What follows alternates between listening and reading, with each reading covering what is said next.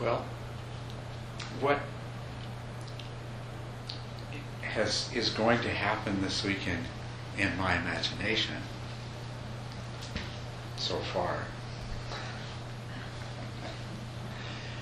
is that we are going to pay a lot of attention to the subject of joy.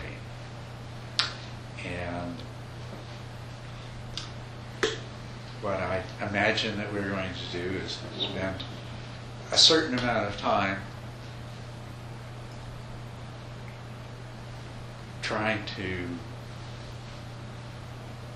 arouse joy and experience joy. But we're also going to spend a certain amount of time talking about joy because we really need to know what it is.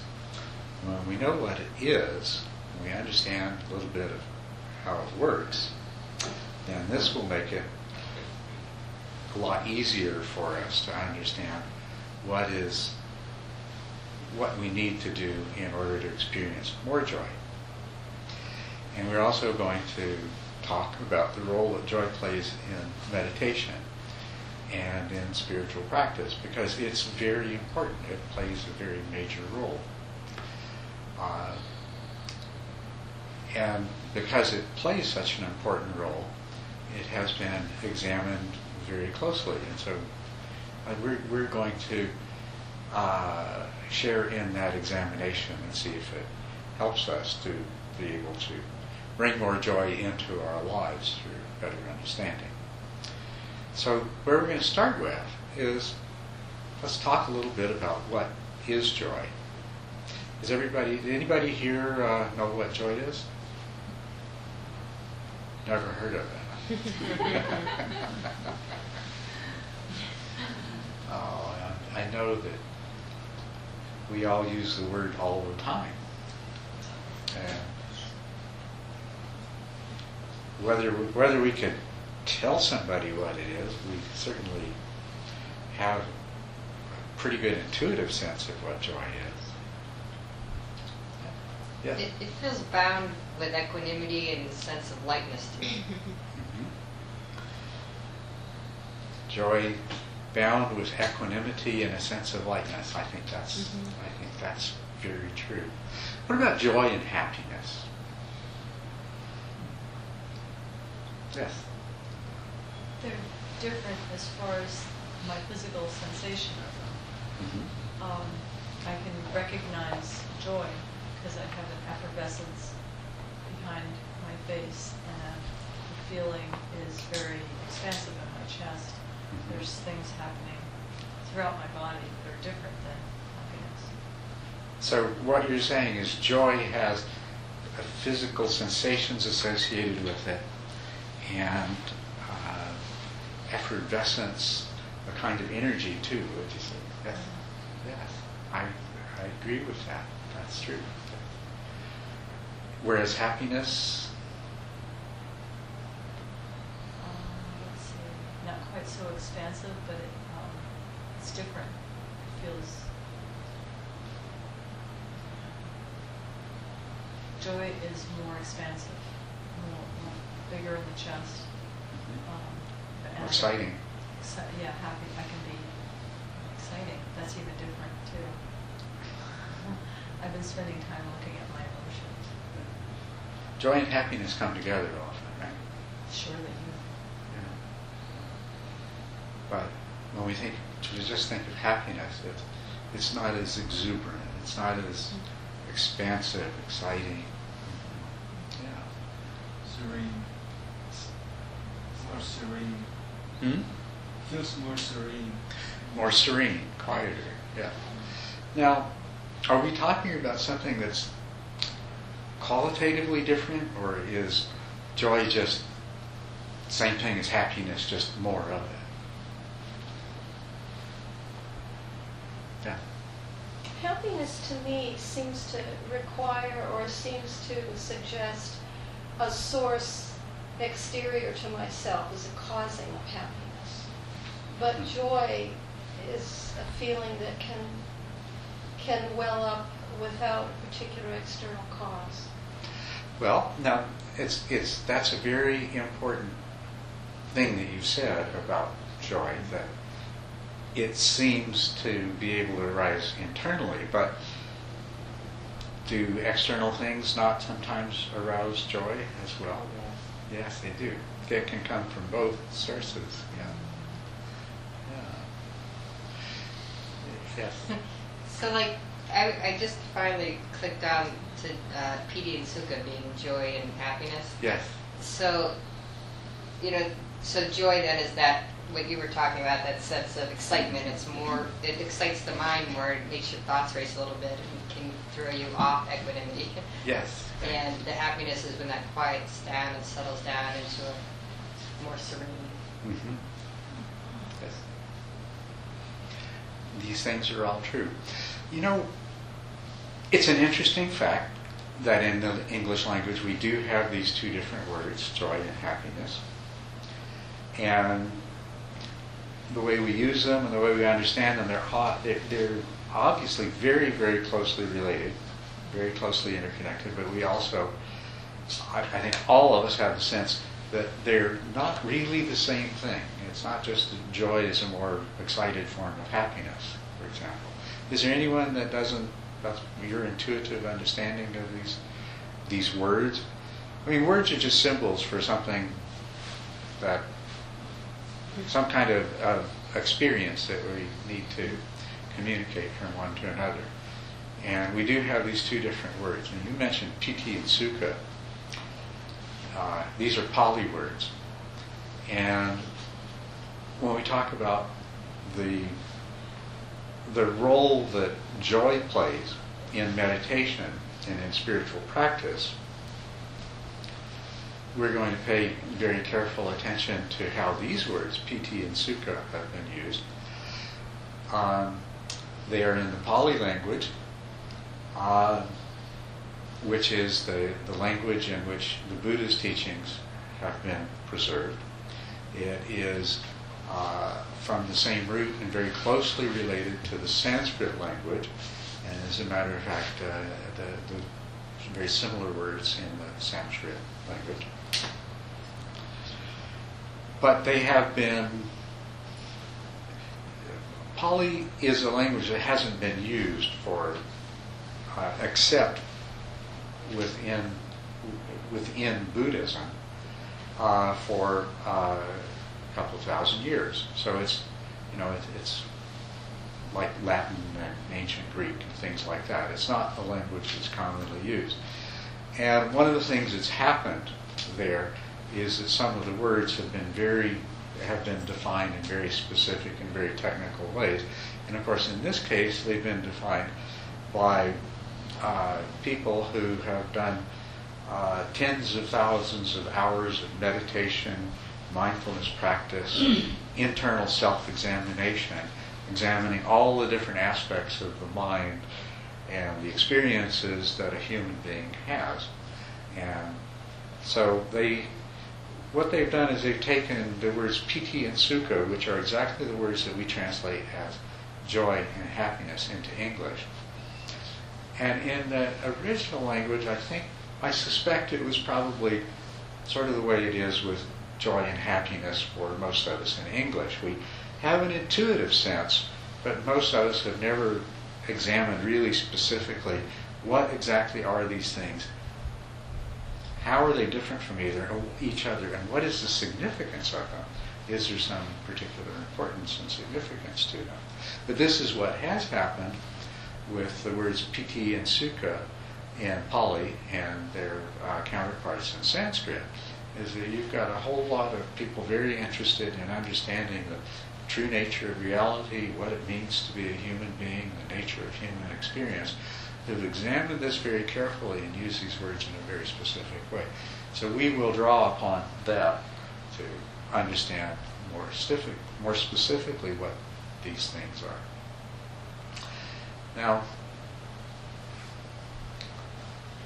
one thing though, because they are technical terms now, um, sometimes we lose contact with uh, you know, with over the period of 2,500 years, we'll look at these ancient texts and we'll, we'll lose contact with the original context of these words, because the word piti uh, in Pali, when it was used uh, amongst the the uh, people in the uh, regions of North uh, northern India in the time of the Buddha, was the word uh, that would be used to describe the joyful feeling. You know, when uh, um, somebody's uncle comes and s- says to this uh, ten-year-old girl, "Here, this pony is yours," and piti arises. Right?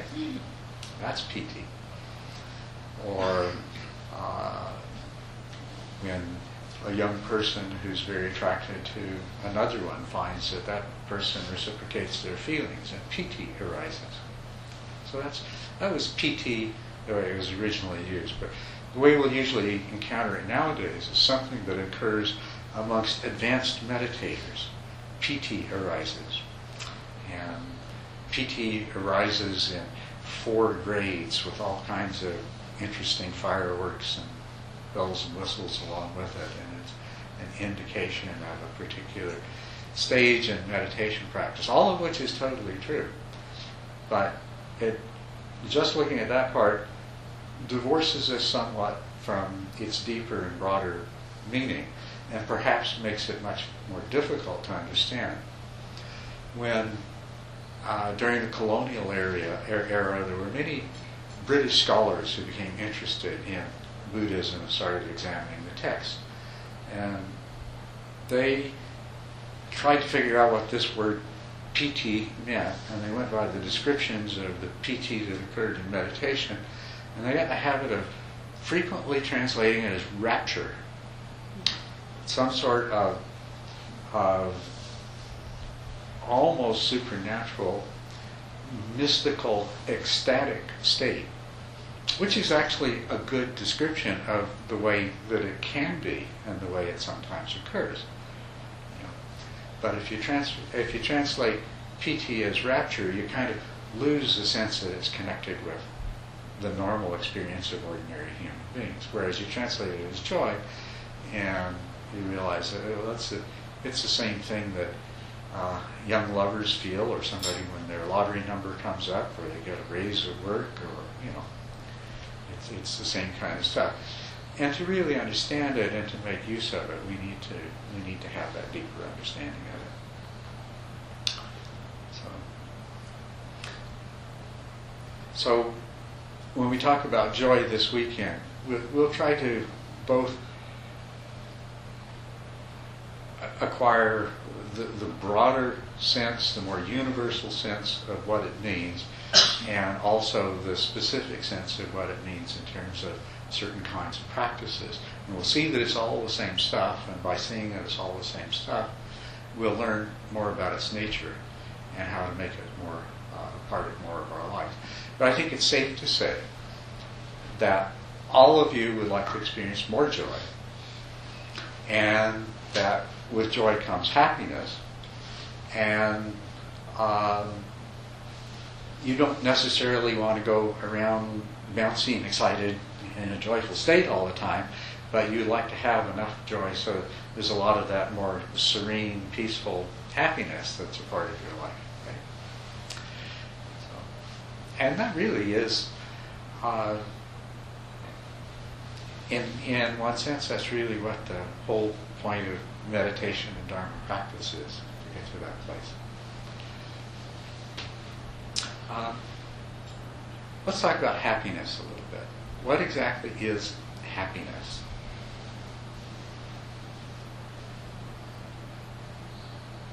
It's a feeling. There are physical feelings, some of which are pleasant, and some of which are unpleasant, and some of which are neutral, right? And then there are mental feelings, happiness is a pleasant mental feeling, mm-hmm. right? Yeah. And what's the opposite of happiness? What? Sadness. Sadness. Sadness. Happiness, the opposite of happiness is sadness. Okay? All right. What is unhappiness? Is that just the absence of happiness? I'm unhappy today. Oh, it means you're neutral. No, no, that doesn't. No, okay. When you are not happy, um, you may very well be sad, but you might be other things as well, right? You, can you be unhappy without being sad? Mm-hmm. No. If you're sad, will you be unhappy? Yes. Almost certainly. So, in a way, sadness is more like joy. Mm-hmm. You could say sadness is to unhappiness like joy is to happiness. Unhappy. So, it's an interesting thing mm-hmm. that happiness is a kind of feeling that uh, you know its, its opposite is is the absence. Well, as I say, a lot of very brilliant, very inspired, uh, very wise people have examined these things, uh, starting with the Buddha and what.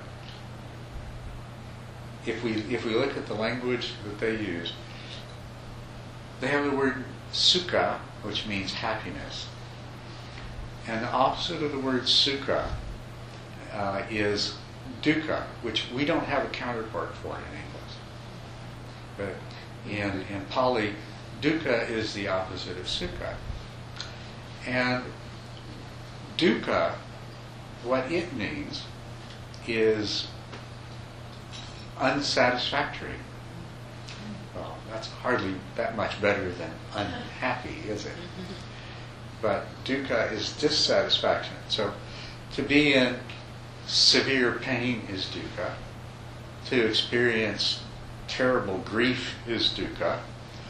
But also to have just a sense of, of ennui, dis, dissatisfaction, uh, sort of a, an, an empty feeling. That's dukkha too.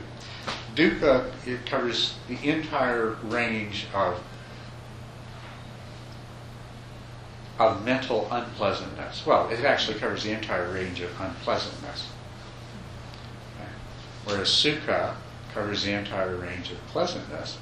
What we call happiness is, uh, in the, if, if you look at the way the Buddhists break these things down, they say, well, sukha and dukkha, and then of course between the two is asukha, adukkha, neither neither dukkha nor sukha.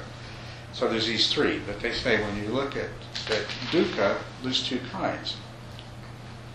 There's dukkha that is physical, and there's dukkha that's mental. And same thing with sukha. There's sukha that's physical, and there's sukha that's mental. So what we call happiness would be the mental aspect of sukha, and unhappiness would be the mental aspect of dukkha.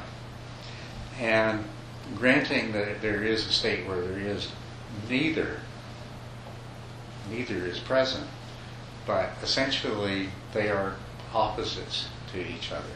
The happiness and unhappiness are opposites to each other. And one of the very interesting things, one of the very first teachings after the after the Buddha had his awakening and he went and rejoined uh, a group of uh, uh, forest ascetics that he had been with for several years, one of the very first things he told them, and he said, you know, he announced this as, as a profound truth that had not been articulated before. It, it was the, the truth of dukkha, the pervasiveness of dukkha, and the truth of the cause of dukkha, which was craving. So if we think of this, to be unsatisfied in any way is to want things to be different than the way they are. This is a very simple thing that we'll come back to over and over again. But, the cause of all unhappiness, what keeps us from being happy, is that we elect to put ourselves in a state where we want things to be different than the way they are. And when we want things to be different than the way they are, then we will experience dukkha, or unhappiness. And this very simple thing that the Buddha taught is that if you can let go of your craving to have something be different from the way it is, then dukkha will be dukkha will disappear. Dukkha doesn't exist. And that's kind of obvious? I mean, when I put it in these terms, isn't it almost too simple for for words? Yeah. If I stop wanting things to be different than the way they are, I'll stop being unsatisfied, which means I'll be satisfied. and so the the path to happiness is to stop clinging to the ideas of the way things should be instead of the way they are, and that allows happiness to arise. Which sort of implies happiness is kind of the natural, uh, a natural state, right? Well, happiness, sukha, is a feeling. It's a mental feeling. It's a pleasant mental feeling. So let's go back to joy and, and sadness and examine what they are. Um, what we find, if we look to see what the Buddhists have to say about piti, they say that piti is uh, a mental formation. It is a state of mind. It is a mental factor. Whereas they clearly distinguish it from sukha, which is uh, a feeling. So let's think of it as a state of mind. Also, when we look at the Buddhists, we say, well, what about other emotions? And in general, what we in the West call emotions are categorized as states of mind, mental factors. So if we use that information, we can understand a little better what the thinking is about what joy is. Joy is a state of mind. And as you know, when joy is present, happiness arises. It tends to happen automatically. So it's a state of mind that's very conducive to happiness. So this is what we're after then. We made any progress here? We're after learning how to put our mind in a particular state that is conducive to the arising of happiness. That's what joy is about.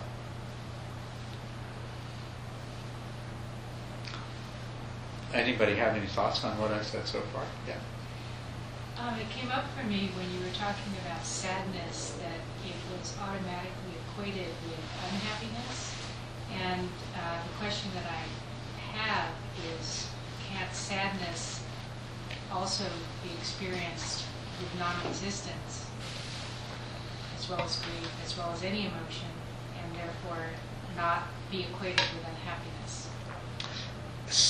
And, and this part, the sadness and non-existence. Be, be, What I understood you to say is that sadness, if you're sad, then you're unhappy. And my question is, can't sadness be experienced with non-resistance? with non-resistance. Yes, Yes. and therefore it is not in Well, yes, it can. And that's because sadness and unhappiness are not the same thing. Sadness is very conducive to unhappiness. And most of the time, when we're in a mental state of sadness, then we, we're also unhappy, right? But you're absolutely right that if you don't, that it is possible to have your mind in that state and not actually be unhappy. It's also possible for your mind to be in the state of joy, but not necessarily have a pleasant experience of happiness as well. And, and that's that follows from what we've said, and it's also very important. If we're going to really understand these things, then uh, you know that's exactly the kind of thinking we need to apply to it. To how different are they really? Does one always imply the other? Can we have happiness without joy? I had the feeling from what people said earlier that that everybody already has a sense. Well, yeah, you can be happy without having joy. That's true, and you can be unhappy without necessarily having sadness, right? There can be other mental states that produce uh, unhappiness as well.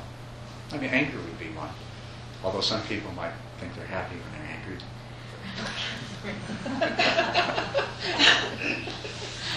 How about contentment? contentment. Now, this is really interesting if we, just looking at the word contentment, to be contented, to be fulfilled, as opposed to being discontented or unfulfilled. It's very similar to saying to be satisfied, which also means to be fulfilled, uh, as opposed to be dissatisfied, be unfulfilled. So, uh, I think the important point is we have a whole variety of words here, but experientially, what we're talking about contentment, serenity, happiness, satisfaction, all of these, when they are present, it, there is the pleasant mental feeling. And in, that regard, the way the word sukha is used is a little more precise and specific than all of these others.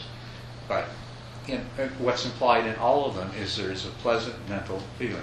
Serenity is a pleasant mental feeling. Contentment is a pleasant mental feeling. And if we look at different kinds of ple- pleasant mental feelings, we, we see that there are a variety of causes, and there can be a variety of different mental states underlying them. There can be a variety of different things present. We experience a kind of happiness when uh, uh, when we are in the process of satisfying our, our greed, our desires, our craving, right? But that's not a, that's not what we would call contented or serene. It's quite different, and it's also very transient, very fragile. It's it's intense, but it can't last. It shoots to a peak and then it immediately begins to fall away. Uh, because the cause for it begins to disappear. Whereas when we talk about contentment, satisfaction, serenity, uh, we can recognize that there is a quality of pleasantness, especially if it's not dependent upon external factors, if it's not dependent upon the satisfaction of desires and things like that, that in a way is much more profound. Not as exciting, but actually much deeper. So there are a lot of different flavors to this, depending on what lies behind the pleasant mental feeling that we have.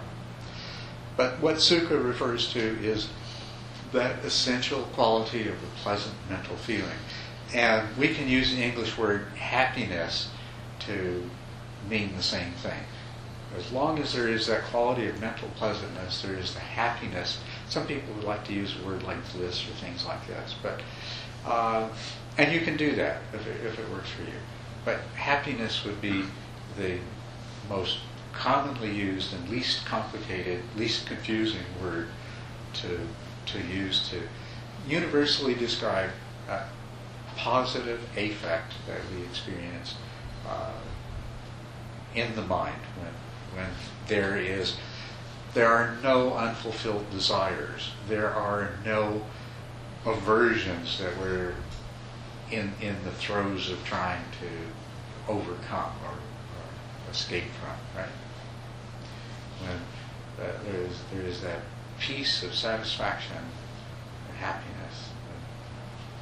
Okay, so we've got, got a lot of different things here, but we, I, we have a pretty good idea what happiness is. Happiness is a feeling.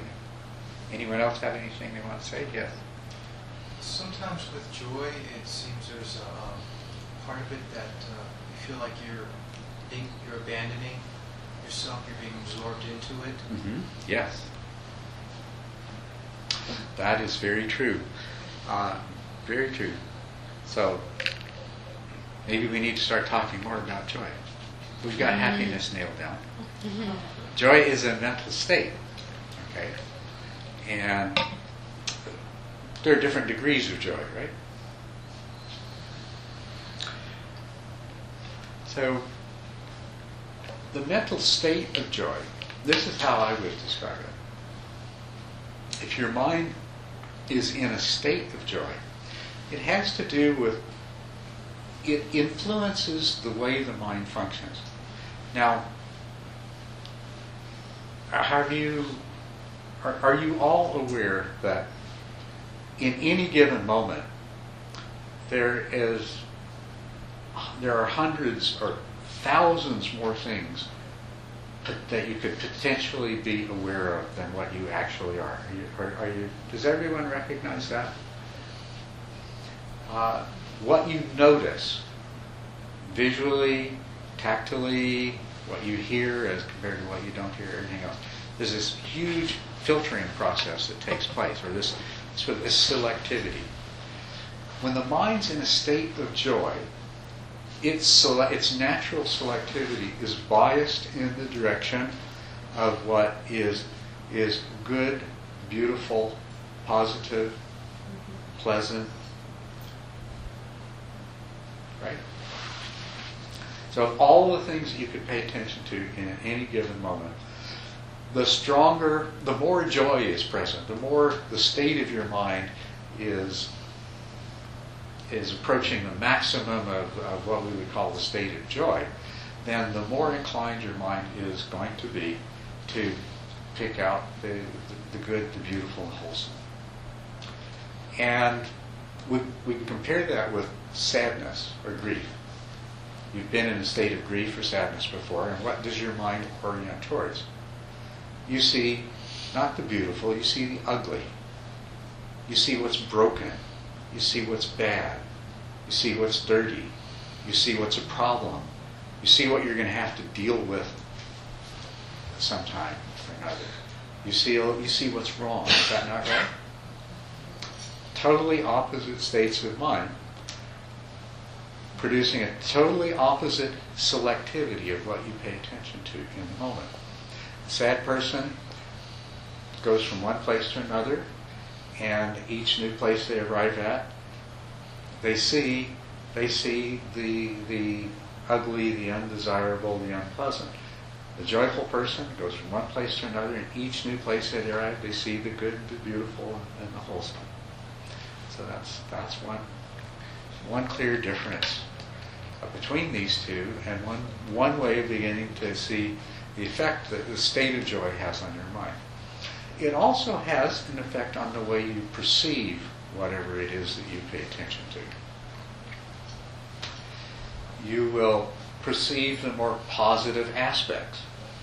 Uh, each person you meet uh, in a state of joy, you are going to. Uh, and here's another thing: just as just as in every situation, there's a selection process going on about what we attend to and what we don't. In anything that we do attend to, uh, you all, you're all already aware or you, you become aware that uh, when you attend to something, what you actually see is largely a projection of your own mind. Anybody that isn't already aware of that, you're not really seeing things as they are. You're seeing things the way your mind is conditioned to see them. You see them instantly, your mind draws upon all of its past experiences of similar things and creates an image of what it is that you're looking at, and then you have a particular perception. When you're in a state of joy, the process the mind undergoes in generating your perception of what you attend to shares the same bias. It's going to call upon all positive associations, and so the person you meet is going to be seen as, as a rather nice fellow. Whereas if you're in a different state of mind, they might be perceived quite differently. Or a simple way, I think, of just conveying this whole idea You know, the old thing of is the glass half full or half empty? In a state of joy, the glass is always half full. It's not half empty. It's not neither full nor empty. It's half full. Just as in a state of sadness, it's, ah, it's already half empty. So, joy is a state of mind that biases your perceptions uh, of that which you attend to, and the joy has already biased your selection of what you attend to. And then, the feelings that arise from your perception. You perceive something, and then feelings arise, right?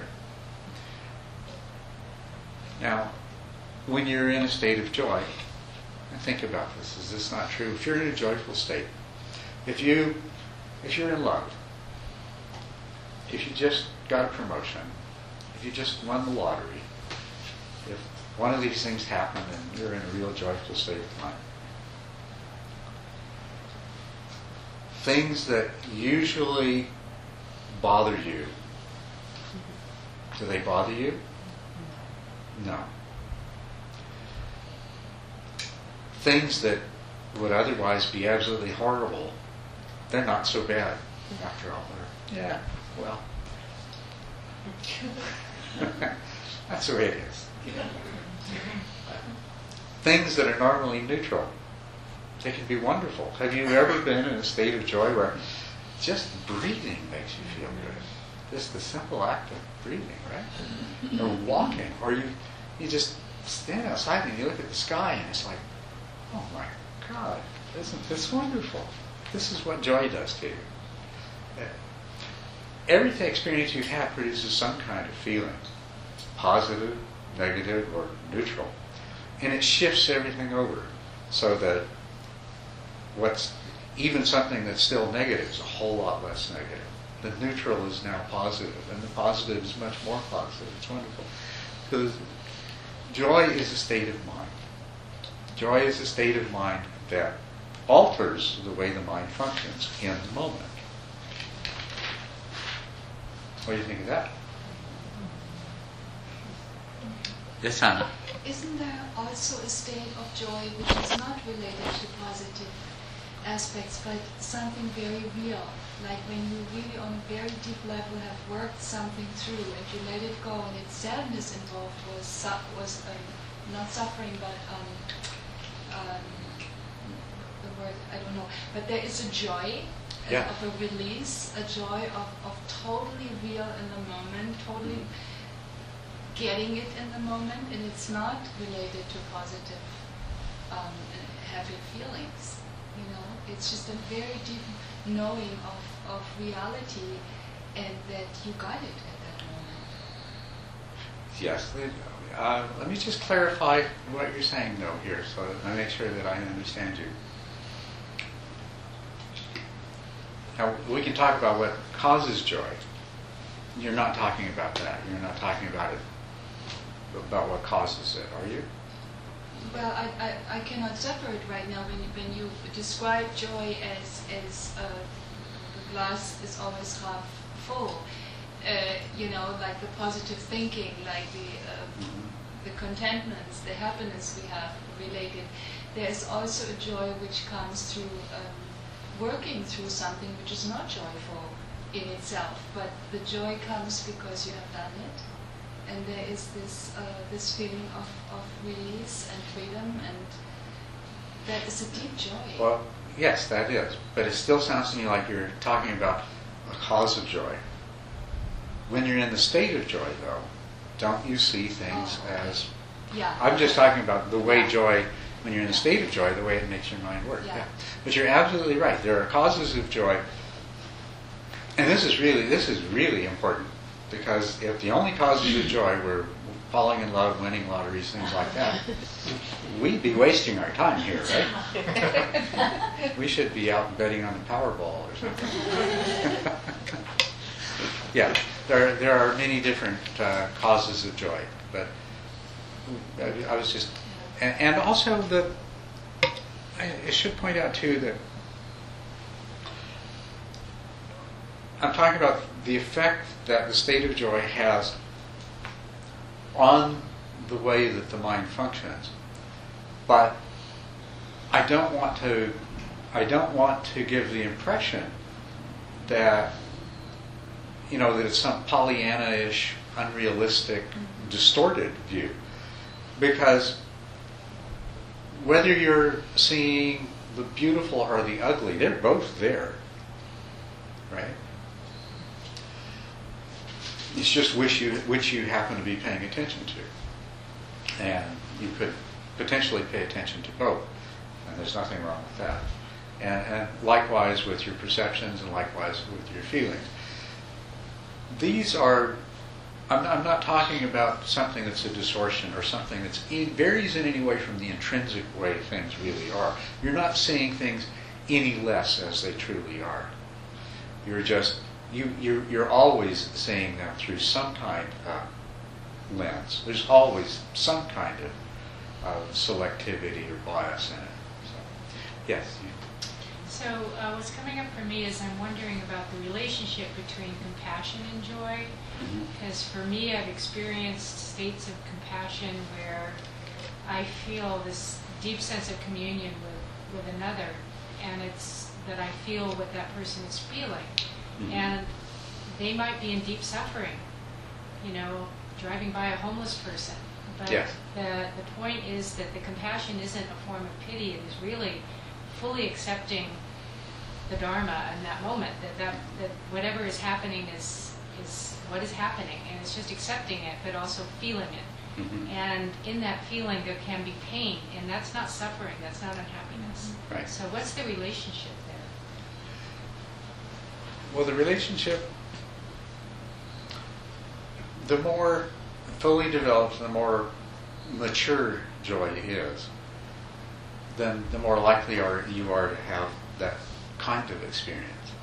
That um, you see a homeless person, you experience compassion, but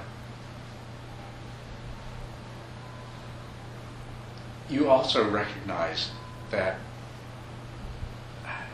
how, how to say this without it sounding like something I don't mean it to be, but you realize that it's perfect the way it is. Mm-hmm. It truly is. You know, and so the happiness that you're experiencing, which is a product of, of, a mature state of joy in the mind, it comes from that deep, profound realization.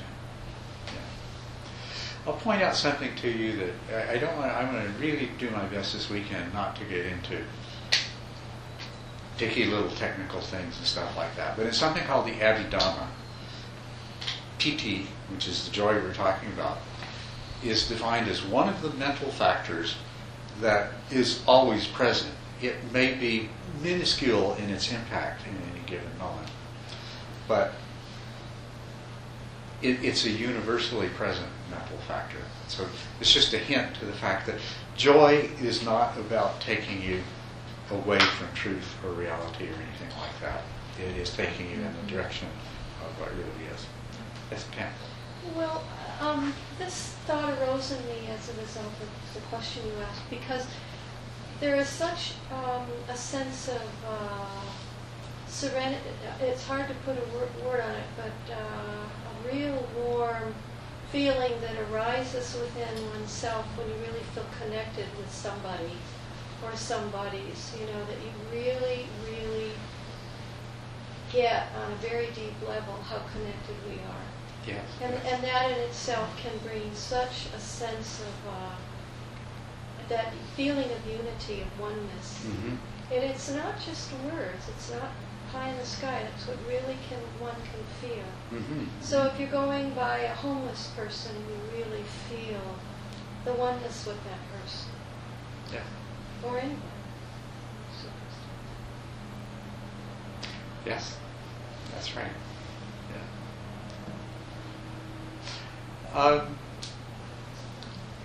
but what about when you're you're with a friend having a cup of tea and you you really feel connected to them?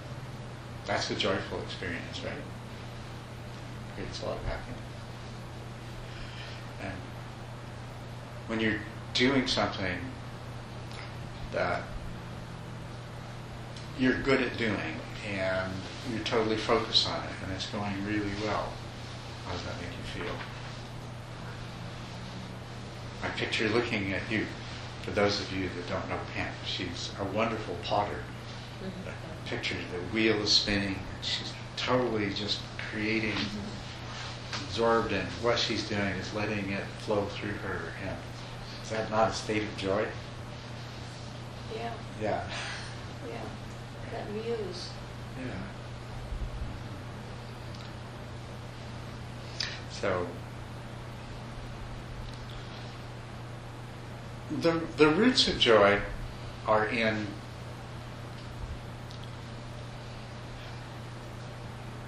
being being real, being present, being fully present, being relatively, and, and I just throw this in to keep you to, to remind you that there's all different degrees of joy, right? But being relatively free of the encumbrances of our own thoughts and doubts and expectations and desires and aversions and judgments and everything else. That when we get right down to it, joy blossoms when we, the thinking, rationalizing, worrying, planning, wanting, when we get out of the way, joy emerges. And that's a very important part of uh, learning to work with joy. And it's why joy is such a natural part of meditation. So, and a lot of people, actually, the way the way meditation is usually taught, and the way the ancient meditation texts present it, joy is something that comes way down the road. You spend all this time developing single pointed attention, and once you get to be a real, very skilled yogi, once you start to become an adept, then piti will arise with brilliant lights and energy moving up your spine and this feeling, just, just overwhelming feeling of, of joy and everything. But part of what I want to talk to you about this weekend is that is that because of the actual nature of joy, because of what we do in meditation, we should be tapping into joy right from the very first moment. And we should also be, you know, as, as soon as we come to understand the nature of joy, we should be deliberately cultivating joy in every aspect of our life. When we understand what it is. Uh, and it doesn't mean that we're going, what we don't want to do is to go chasing after good feelings. And that's not what cultivating joy is. It's not mm-hmm. chasing after good feelings, but it's learning to cultivate our minds, cultivate our mental state, and learn to work with who and what we are so that so that we grow and evolve in the direction that we want to.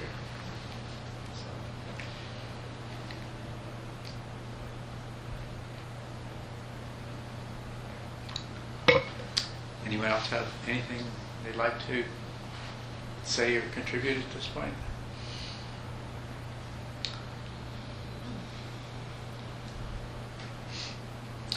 Well, I'll give you a really big clue right now as to how you cultivate joy. If you understand that joy is a, is a state of mind, and that joy is a state of mind that affects what you attend to, how you perceive it, and the feelings that arise, then you can cultivate joy by emulating that state of mind.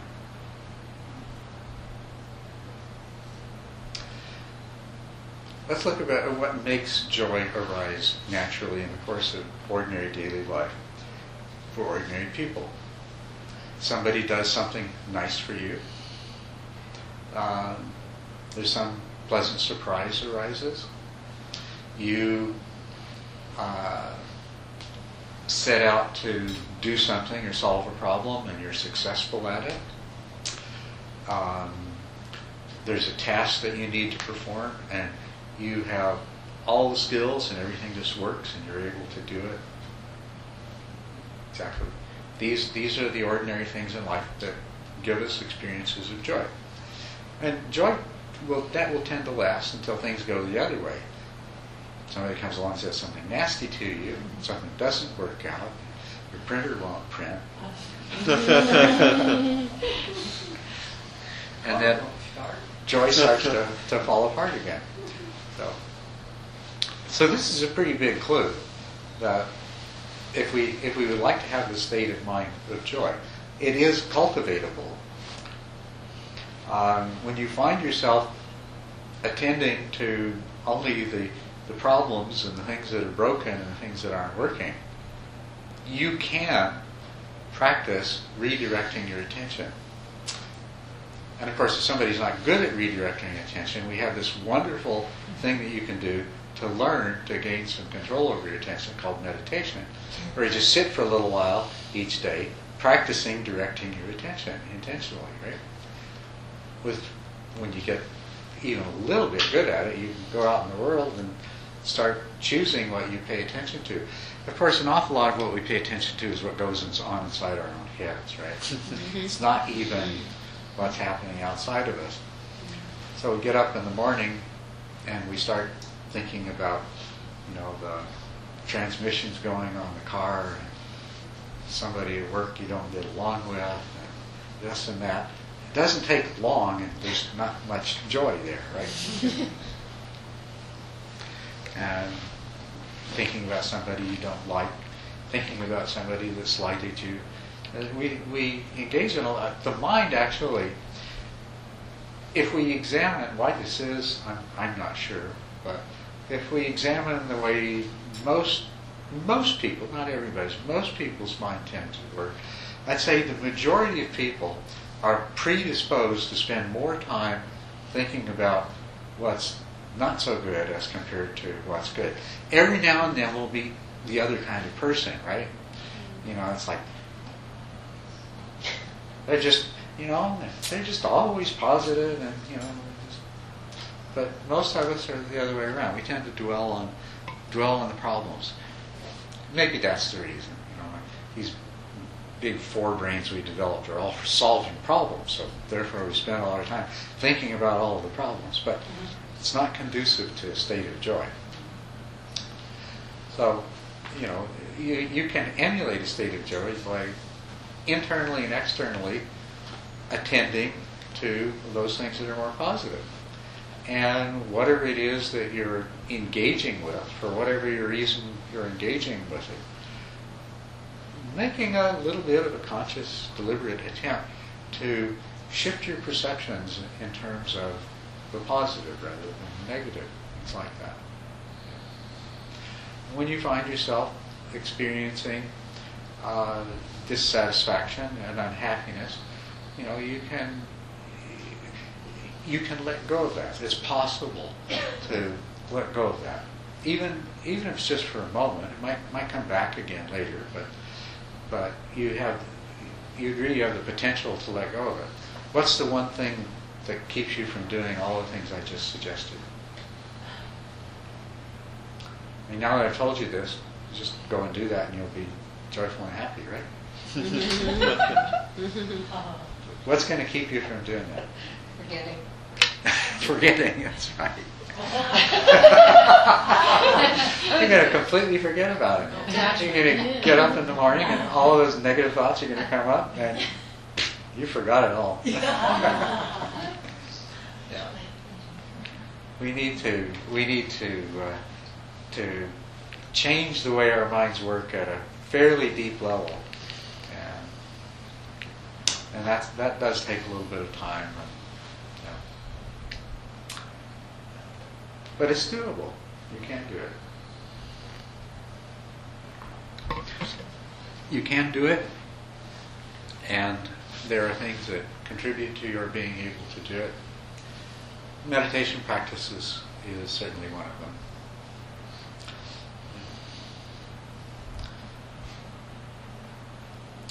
So, we know what joy is now? I'd like to make a distinction between ordinary joy, that's the kind that we're all familiar with, and meditative joy. This is the one that the uh, uh, British colonial translators called rapture. You know, it's the one that you wonder, you, you read in the meditation books, am I ever going to get to experience that one? Call that meditative joy because it arises in meditation, as a part of meditation. And it also is most, usually when it happens, much more intense. And it includes a whole lot of other, you know, it it includes a lot of excitement. But that, that, that, is part of the nature of joy, is it tends to be exciting. It's energizing. Uh, ordinary joy is, and so is meditative joy. You know, uh, if you did see a ten-year-old girl whose uncle uncle just gave her a pony, what would she do? Jumping up and down, you know, chills going up and down her hair standing on the end. It's excited. And uh, if you've ever been in love, yeah, right, all that energy, excitement, real easy to go to sleep, right? Yeah, there's a lot of energy associated uh, with joy. Meditative joy is different than ordinary joy in its origins. Or, the ordinary joy we experience in our life is something that the mind starts to go into that positive state as a result of positive experiences. And that, that's why that's why a big positive experience will bump us into a strong state of joy right away. Or a lot of little pleasant experiences accumulated over time will move us into a, a joyful state. And it's also the vulnerability of ordinary joy. You're, you're really joyful about something until somebody rear ends you and you realize you didn't renew your insurance. that sort of thing. So, but uh, so meditative joy is different in that it arises in meditation, and uh, of course we're going to have to have a look at why it arises in meditation. In a way, if you think about it, it doesn't seem rather odd if you sit down and concentrate for a long time, that all of a sudden you'd be overwhelmed by joy. But I know that's happened to some of you. Right? Probably still seems rather odd. So, and uh, it, it seemed odd to me for a long time, and I tried to I tried to figure out exactly what it is, why it is that a particular you reach a particular stage in your meditation skill, and all this joy comes up. And uh, you know, I gradually over time, more and more of the pieces started to come together. I mean, the obvious thing is that it's related to the degree of concentration that you have. If you sit in meditation and your mind is just constantly going here, there, and everywhere, not going to be any joy.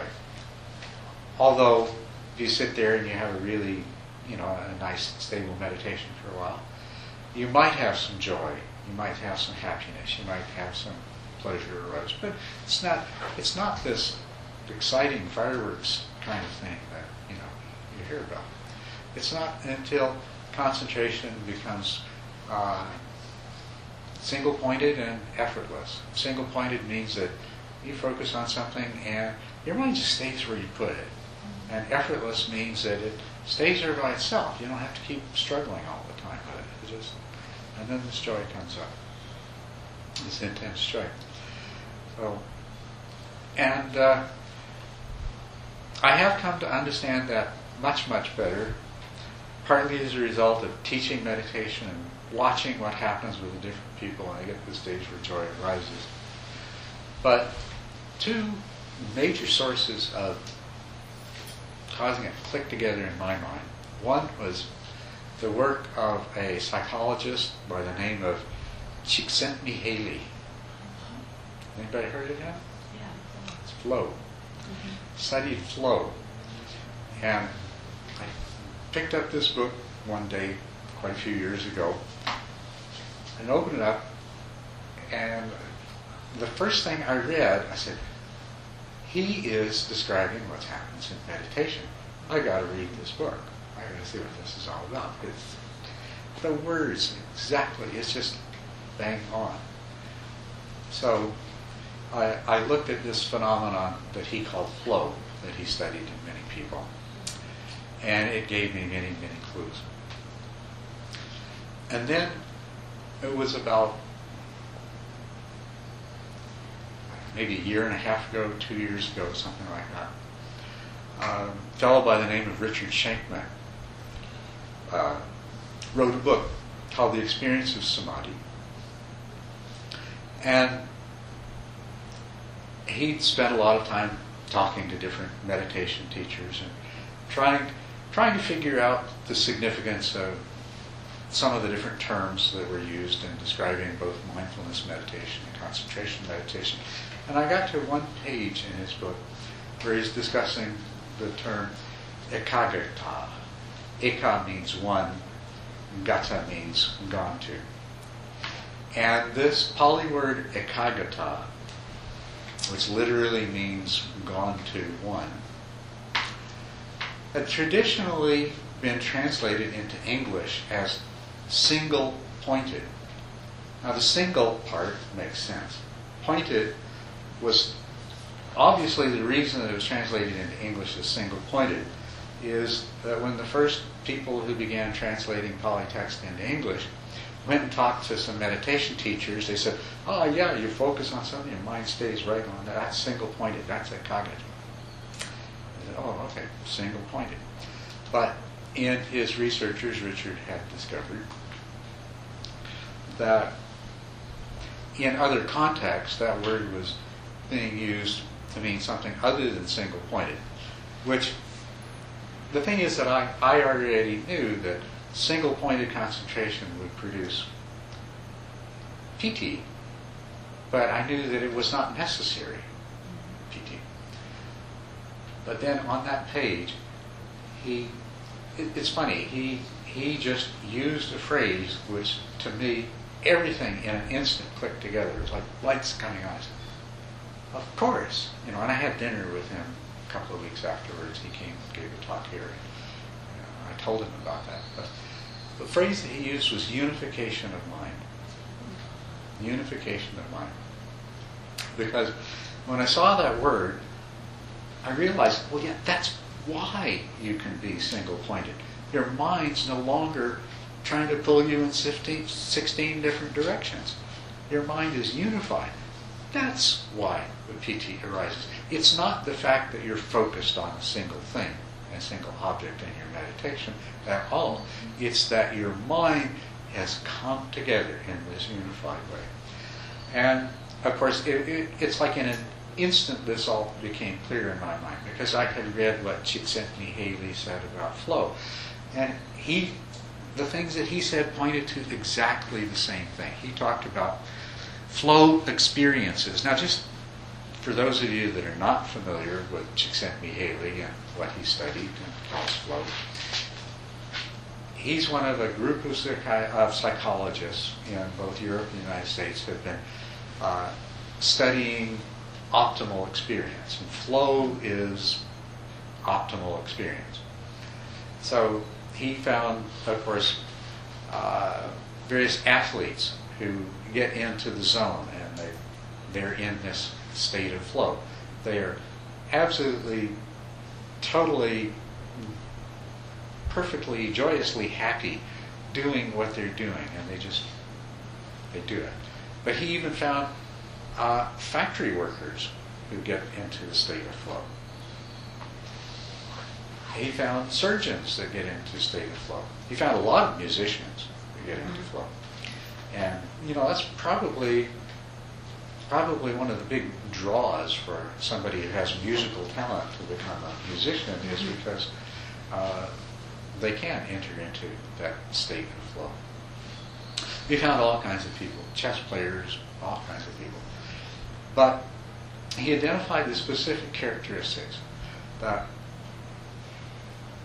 one of the things is that they were totally involved in the activity of the moment. Everything else was gone. uni- that unification of mind thing again.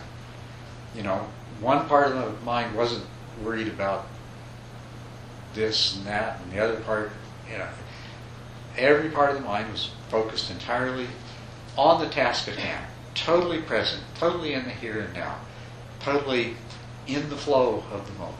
Right? All the energy, consciousness, everything focused and flowing.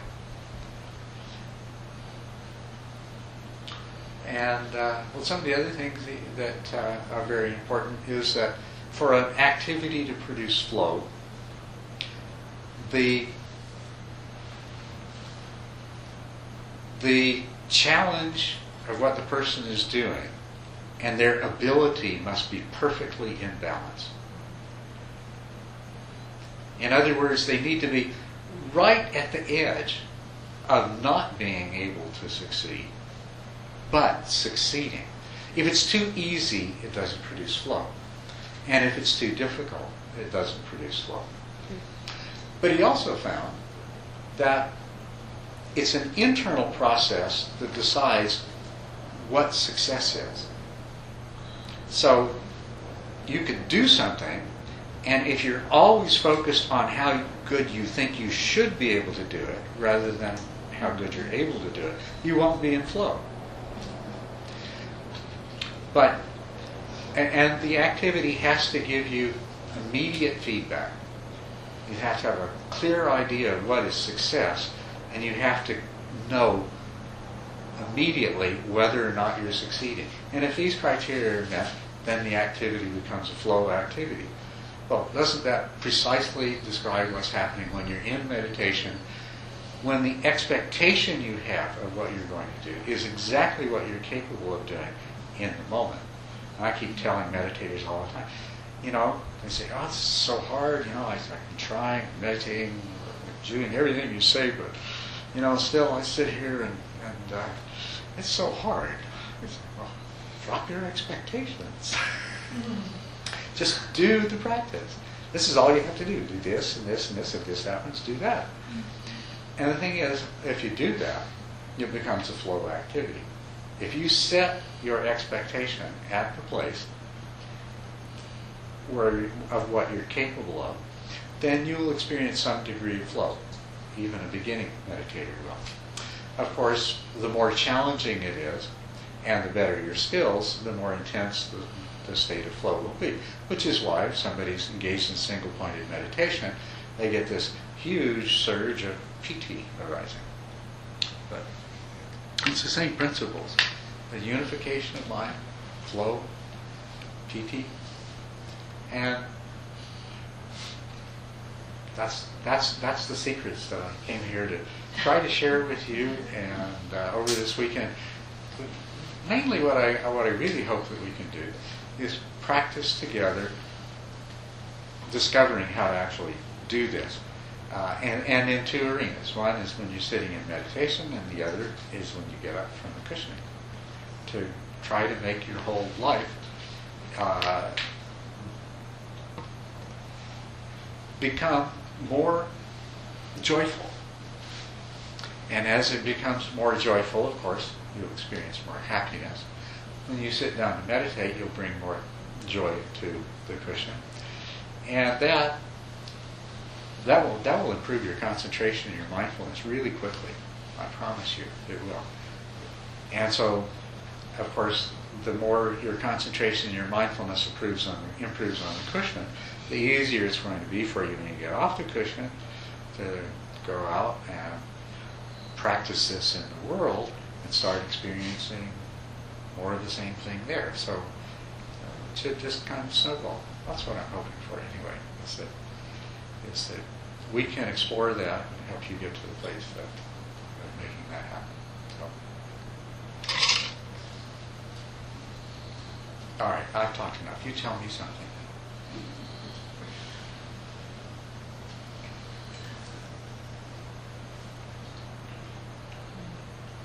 Did I explain everything so perfectly, clearly? There are no questions, there's no confusion, there's no doubt? Yes. I am very moved by the, the um, words of unification of mind, uh, it raises all kinds of possibilities. Tell me more. Um, most of my meditation training has been from uh, Shinzen. Yeah, and um, so I have uh, an experience of what unification is from his techniques. And um, I found those techniques to be um, easily mastered, and that unification is what happens when the samadhi arises. Mhm. Um, and uh, it's it's easy. It's easy. when you said that, I was wow, this is. But I also got that there's other. There's something when you said that I realized that there are mm, perhaps more layers Mhm. and, and deepening of that that is possible, which I'm really excited about because I was I was at the place of okay now what. Mhm. Yeah. I've been I've been kind of in okay now what for about two years and now I just got what. Oh, wonderful. Yeah. Deeper layers, yeah. Yeah. I, I like to describe the mind as being this huge collection of processes. And this tiny little subset of them that are conscious. And of course, that's what we, we have to work with that. And, but if we work with it skillfully, then the ramifications of what we do with that small part of our mind that's conscious spreads out to all of the rest of it. And layers, I, I, I, that's a very good image, I think, because in the process of meditation, you go through stages where some other parts of your mind that are not conscious keep thrusting their contents into your consciousness and trying to take you somewhere else other than where you're intending to go or cause you to do something other than what you're intending to do, right? So it's really clear that there are a lot of other processes there that are not with the project. Yeah. And this attention stuff we're working with, this is a very valuable, very precious commodity that all these different parts of your mind are competing for. You know, and so uh, if it looks like attention isn't being uh, adequately utilized, then some of these other processes want to, you know, say, "Hey, look at my stuff." so uh, you can't really unify. You, you, don't really have a unified mind and, until it starts to penetrate down to those deeper levels and, and involve those other processes. Another thing that happens in the course of meditation is that uh, at a certain point, all the sort of ordinary everyday noise quiets down, and other stuff starts to come up, deeper stuff. Uh, sometimes it's way deep, buried stuff that well, you you thought was gone for good, but no, it's not. It's still there. and sometimes that stuff needs to be attended to. It needs to be uh, it needs to be cleared because you know until you until you've dealt with it, it's going to keep. It's not just going to come up in meditation. That's the good thing that it does is that it comes up in meditation. It gives you an opportunity to look it in the eye and take it for what it is and let go of it. It's all the time that you don't know it's there, but it's affecting every decision you make. It's affecting how you treat other people. It's affecting the emotional reactions you have to things that happen. That's that's the that's the bad side of, of these things. So unification of mind also implies that that in these deeper layers there's there's a there's a clearing that takes place.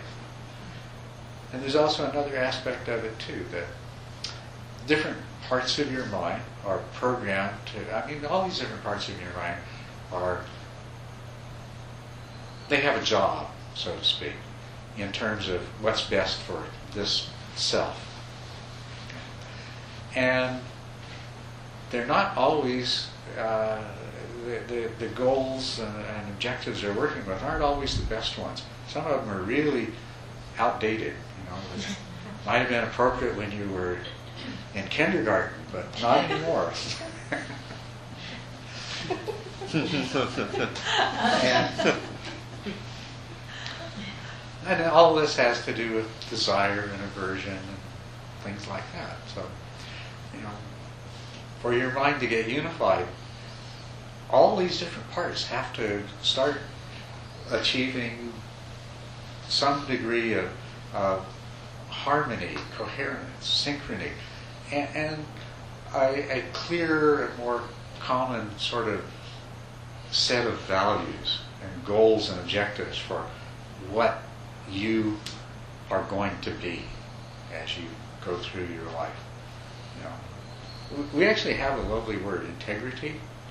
Uh, I don't know that it gets used all that appropriately always, but the implication of that is that it's an inner oneness. You know, a person with integrity, they know what they believe in, they, they know what they stand for, they know what kind of person they are. This is this is who I am and what I believe in, and and if a person has that kind of integrity, you can rely on them totally. But most of us don't. We've got all these different parts that are not quite in agreement, and depends on whichever one is happens to be in the ascendance in the moment will determine what kind of behavior. And we don't trust people because we know that that uh, their reactions to certain circumstances and their decisions can be influenced by any of these different factors that are operating within them. And as we get to know them, you know, we we become aware of the the absence of integrity that there is in people. Of course, we get to know somebody well enough, we adapt to it, we accept that. But what we'd really like to do is achieve that in ourselves. That's, that's an aspect of unification of life. Yes? One of the ways I describe uh, this to myself when I'm feeling a little bit of that, that positive type of feeling is it feels like I'm coming home to who, to my true home Yeah. inside myself. So in that integrity, that starts to feel like that a Mhm. little bit. Yes. Yes. You know, it just feels righter and righter, and, and it's there, it's in there. Mm-hmm. I just need to open more to it. Yeah. That's right. You open up to it, and if you're open to it, I mean, there's there's nothing wrong with all these other ways that different parts of ourselves are, other than the fact that some of them are no longer appropriate, and most of all that, that they interfere with the cohesive, coherent functioning of, uh, of, of your mind as, as you know, they, they don't allow you to have that sense of wholeness, being at home, being at one. It's internal conflict. How can you feel whole when you've got internal conflict? And you don't have, of course, you don't have inner peace when you've got internal conflict.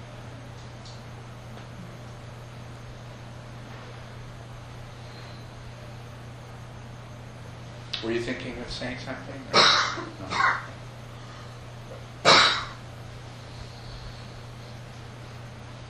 Okay, well, um, just anything anybody else wants to say? Yes. How would you compare rapture and meditative joy? Well, what I, I'm using the term meditative joy specifically to refer to what has, is usually translated as rapture in some of the older texts. Exactly the same thing. Maybe depending on the low, uh, level of joy that you achieve, isn't the glass full? Is Isn't the glass full rather than just half full? well, uh, if you're talking about the uh, uh, the uh, the inner cup of joy becomes completely full. I was using the, the half full glass as the uh, as an example of how you would regard the things that you encounter in the world. But yes. I like that, what he said, because I, I see joy as overflowing. The cup is overflowing. Yes, and that, that's that's where we that's where we would like to be, isn't it? But joy comes in in lesser measures than that. When you had that insight when you were reading the book, did you experience joy? Would Yes. You describe that as joy? yes, as a matter of fact, that's one of those things that consistently produces joy, or those those epiphanies that we have when um, when there's something that we've been concerned with for a long time, and then the pieces all come together. It just you know, it fills us with joy. That's the same thing that happens in meditation too. When we have insights in meditation, we'll have a sudden surge of joy. You know, wow, and, and it will be exciting, and, and it's so exciting that uh, you know it sometimes interrupts our meditation. Yes. Um, well, let's think about why a lot of us are not joyful. I mean, if our natural state is to be joyful. But, you know, our whole education sort of directs us in the direction of being critical and negative. I mean, Yeah. it's sort of like the whole no brain, no pain type of thing where, you know, if you don't know what's going on, things are fine and you're Mhm. happy. But if you know what's going on, you know, um, I mean, that's our whole education, to be discerning, and, um, and it ends up being so much, I mean, you know, there's, there are things around that aren't very joyful, and, um, so what's my point?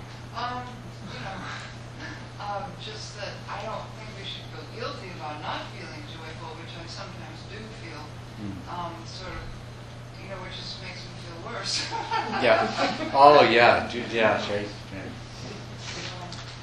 Don't feel guilty about not feeling joyful.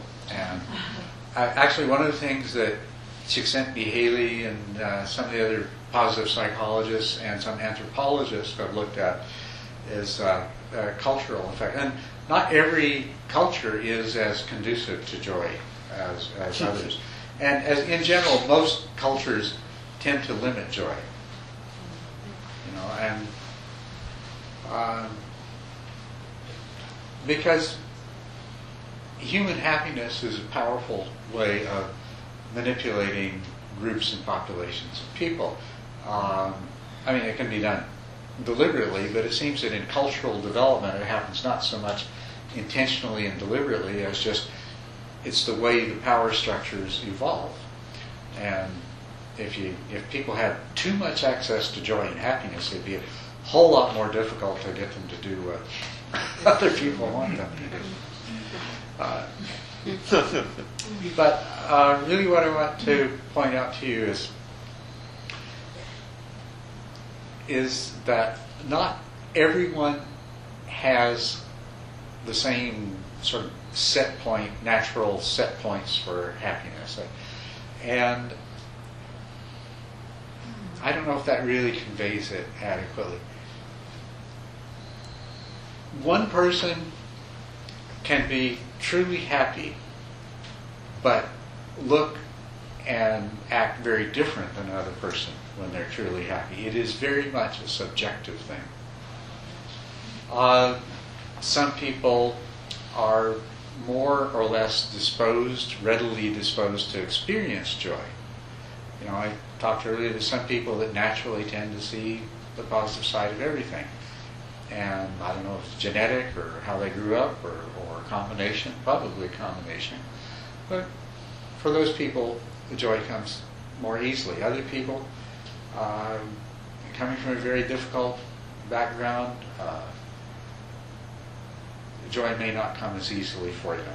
So there, there are a lot of individual variations. What's important is not how much joy you have compared to anybody else, but whether or not you have the joy that you need to give you the sense of fulfillment, the happiness. In other words, your mind works in the way that is most that creates the greatest sense of fulfillment for you. It's, it's really not something to compare with other people, but it is something to realize that that depending on your background and your makeup, both these things may not come necessarily as easily as they do to somebody else. And when they do come, they may not manifest in the same way. Some people it takes absolutely nothing and they're jumping up and down, you know, excited. And other people, you know, doesn't matter the greatest thing in the world happens to them and they just smile and say, yeah. so, um, I don't know which of you was. I was wondering, I do work with kids. Yeah. I was wondering that link between play and joy. The- Like The, a play. the link Link- between play well- and joy.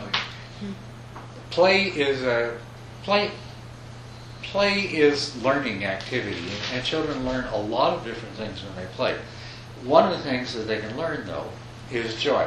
I mean joy the, the flow state is really uh, a kind of joy that's not dependent upon you know getting good things. It's, it's something you generate internally. And one of the things that play can do is is teach a person how to create the flow state for themselves. It doesn't work the same. Some some kids when they play have to win, and the only thing that makes them happy is winning, right? And so play itself is not going to be a joy-inducing activity. Winning is the only joy-inducing activity. Other kids, though, uh, you know, they internalize the process and they find that balance between uh, between the challenge and their ability, and so playing becomes a joyful activity. Now, over time, they'll develop a lot of skill at the game because of that, because they enjoy it so much, right? But there's a, a very different orientation there. So children learn, children learn from playing. They, they can learn different ways of producing joy in themselves, including the flow state or other less less in, independent ways of producing joy. But most games are most games have evolved in such a way that they have a high potential for producing joy. Mm-hmm. And that's that's that's why we go back to them and keep playing them, or that's why they attract new players continuously and continue to exist, is because they have evolved in such a way that they're conducive to creating joy.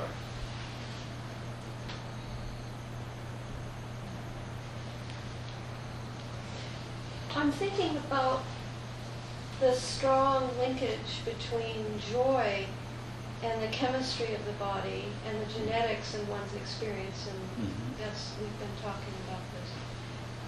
But then there are people who are in very, very um, poor states of health. Um, of course, you can still have um, a propensity towards a happy disposition because of your Mhm. genetics. But then, so the, the core of my question is, you, it seems like in spite of your body chemistry, in spite of your experiences, and in spite of your genetics, and all that's linked, linked, of course, um, the joy can arise not from those things, but from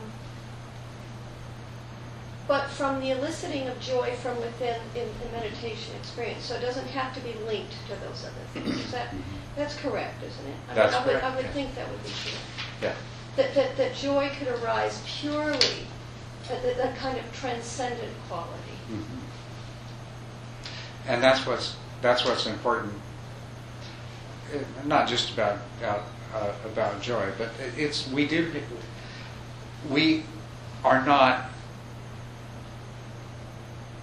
fixed entities, and we are self. Our, our reality is created by our minds, and the core part of our reality is the self that we think we are. Everything about that is subject to uh, what you know, we, we can determine what directions it goes. So, uh, all these other things, you know, biochemistry of your brain, your physical body, your your past history, your genetics, everything, these all play a role, but they uh, there are really no limits, and that's the wonderful thing about it.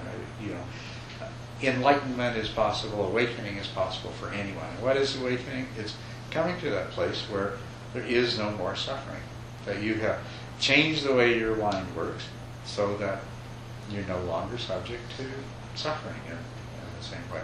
And if that weren't true, then, you know, then many people would have no chance.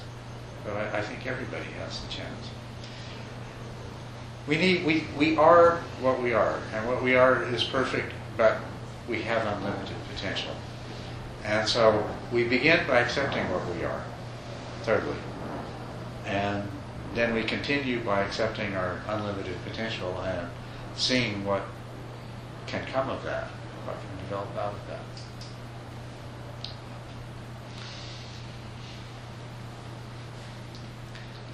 And well, I, I'm sitting here in front of you tonight, and I'm going to talk to you about joy this weekend. But I've been very sick the last few days. I have, uh, as a lot of you know, I have chronic neurological Lyme disease, and sometimes I have some bad spells. And so over the last few days, I've been in a lot of physical pain, a lot of fatigue, you know, thoughts, the thought of rousing myself up to come teach it was, how can I do that? But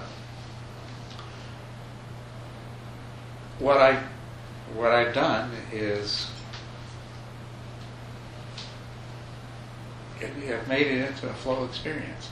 All of you wonderful people came here, and I came here too. And I knew that my body and my mind at some point would start to get past these things. And, you know, whatever pain there is in my body, there's also pleasure too. So I can I can look at that. I can look at one or I can look at the other. So I can, you know, I've been in a way. This is this is remarkably wonderful. It's like it's like a gift. So here I is. I here I am. I set myself up to give a weekend teaching on joy. And so for four days, for four days in advance, I find myself in a in a state where you know it's like I, I have to make this work myself, so, you know, uh, or or I can't do this. I can't I can't come there. I can't talk to you about this. So so all the things I am going to talk to you about, I've talked to you about, you know, is what I've been doing with myself for the last couple of days, getting ready to come here and, and not because I thought it was a good idea, but because the universe thought I should do it.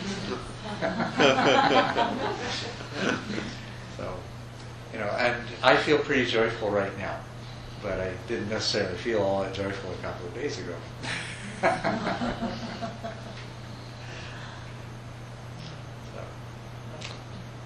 but uh,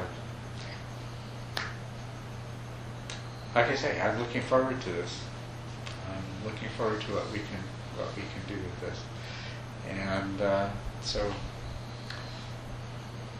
I uh, tomorrow morning I'll have a, I'll give you a handout of some notes, which is uh, sort of supplements the things that I talked about here tonight. Maybe some of the other things that I'll talk about this weekend. It's it's all on the informational side of it.